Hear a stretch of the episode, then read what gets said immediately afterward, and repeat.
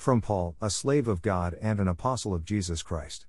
I'm sent to bring about the faith of God's chosen people and a knowledge of the truth that agrees with godliness. Their faith and this knowledge are based on the hope of eternal life that God, who doesn't lie, promised before time began. God revealed his message at the appropriate time through preaching, and I was trusted with preaching this message by the command of God our Savior. To Titus, my true child in a common faith. Grace and peace from God the Father and Christ Jesus our Savior. The reason I left you behind in Crete was to organize whatever needs to be done and to appoint elders in each city, as I told you. Elders should be without fault. They should be faithful to their spouse and have faithful children who can't be accused of self indulgence or rebelliousness. This is because supervisors should be without fault as God's managers, they shouldn't be stubborn, irritable, addicted to alcohol, a bully, or greedy. Instead, they should show hospitality, love what is good, and be reasonable, ethical, godly, and self controlled. They must pay attention to the reliable message as it has been taught to them so that they can encourage people with healthy instruction and refute those who speak against it. Common English Bible. Paul wrote his letter to Titus so that spiritually solid, competent, virtuous leaders might be appointed to guide the church on the island of Crete, located in the Mediterranean Sea, south of Greece. There was no ambiguity with Paul about the importance of leadership. The apostle clearly laid out his expectations that church officials must have a good reputation, not bossy, quick tempered, heavy drinkers, bullies, or dishonest in business. Instead, they must be friendly to strangers and enjoy doing good things. They must also be sensible, fair, pure, and self controlled. They must stick to the true message they were taught, so that their good teaching can help others and correct everyone who opposes it. I find it interesting that very few biblical scholars view this teaching as an ideal to aspire, while many churches and believers think this is the case.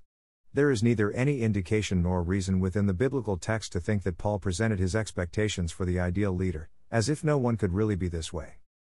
Furthermore, Paul did not provide his instruction as a strategy for getting apathetic people off their butts and into some form of service. No, it's best to understand that Paul meant what he said. He knew that compromising on the character of leadership would erode and destroy the church. Greater than true leadership is found in giving yourself in service to others, not in coaxing or inducing others to serve you. Greater than. Greater than J. Oswald Sanders. The selection of church leaders is important because just one bad bellyaching non virtuous apple can upset the entire apple cart. Good people provide good teaching and good wisdom. Selfish people with a self centered agenda find ways to subvert or manipulate sound instruction to get what they want.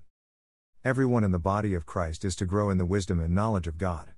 They are to be wise to all the shenanigans of myopic persons through understanding the commands and instruction of Holy Scripture. This is yet another reason to immerse ourselves in the Bible so that we will lead with confidence. If a church or faith community feels the need to overlook character defects to fill empty leadership seats, then Houston, we have a problem. Any short order cook worth his salt would never crack open a rotten egg and mix it in with the rest to make an omelet.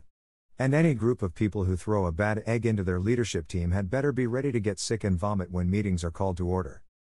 It is imperative that spiritual leaders possess the following a good reputation faithfulness and fidelity to their families, a clear mind and consistent good behavior, self control, the moral courage to speak truth with grace, a spirit and practice of hospitality, an ability to communicate well so that people are built up in their faith, sobriety, humility, respectability, gentleness, patience, generosity, compassion, maturity, sincerity, honesty empathy, purity. All these traits are needed for effective and godly spiritual leadership. Compromising on virtue will never end well. Upholding moral character brings blessing. Greater than the authority by which the Christian leader leads is not power but love, not force but example, not coercion but reason persuasion. Leaders have power, but power is safe only in the hands of those who humble themselves to serve. Greater than. Greater than John R. W. Stott. God calls and sets apart individuals for service. The Lord desires to reveal and manifest the divine presence among people through leaders who reflect God's good attributes. Jesus Christ wants his church to be built up through faithful service. The Spirit seeks to sanctify and empower for effective ministry. Nowhere do we find in Scripture that a leader's main job is listening to complaints. That's because God has a zero tolerance policy toward murmuring, grumbling, and ingratitude. In fact, the New Testament clearly says to do everything without complaining or arguing. Philippians 2:14. Neither will you find the church is supposed to operate just like an American form of democracy. Spiritual leaders are not representatives of the people to do their will. Instead, they are representatives of God to the people so that God's will is done in all things. That all means prayer to God and outreach to the world is the major work for spiritual leaders. And it takes virtuous and ethical persons leading to realize love to all kinds of people. So, feel free to exercise leadership. Just make sure that leadership is grounded in the God of integrity and the word of grace and truth. Almighty God, the one who gives good gifts to people, may every grace of ministry rest on divinely appointed leaders.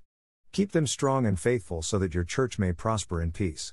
Grant leaders wisdom, courage, discretion, and benevolence so that they may fulfill their charge to the glory of Jesus Christ and the power of your Holy Spirit. Amen.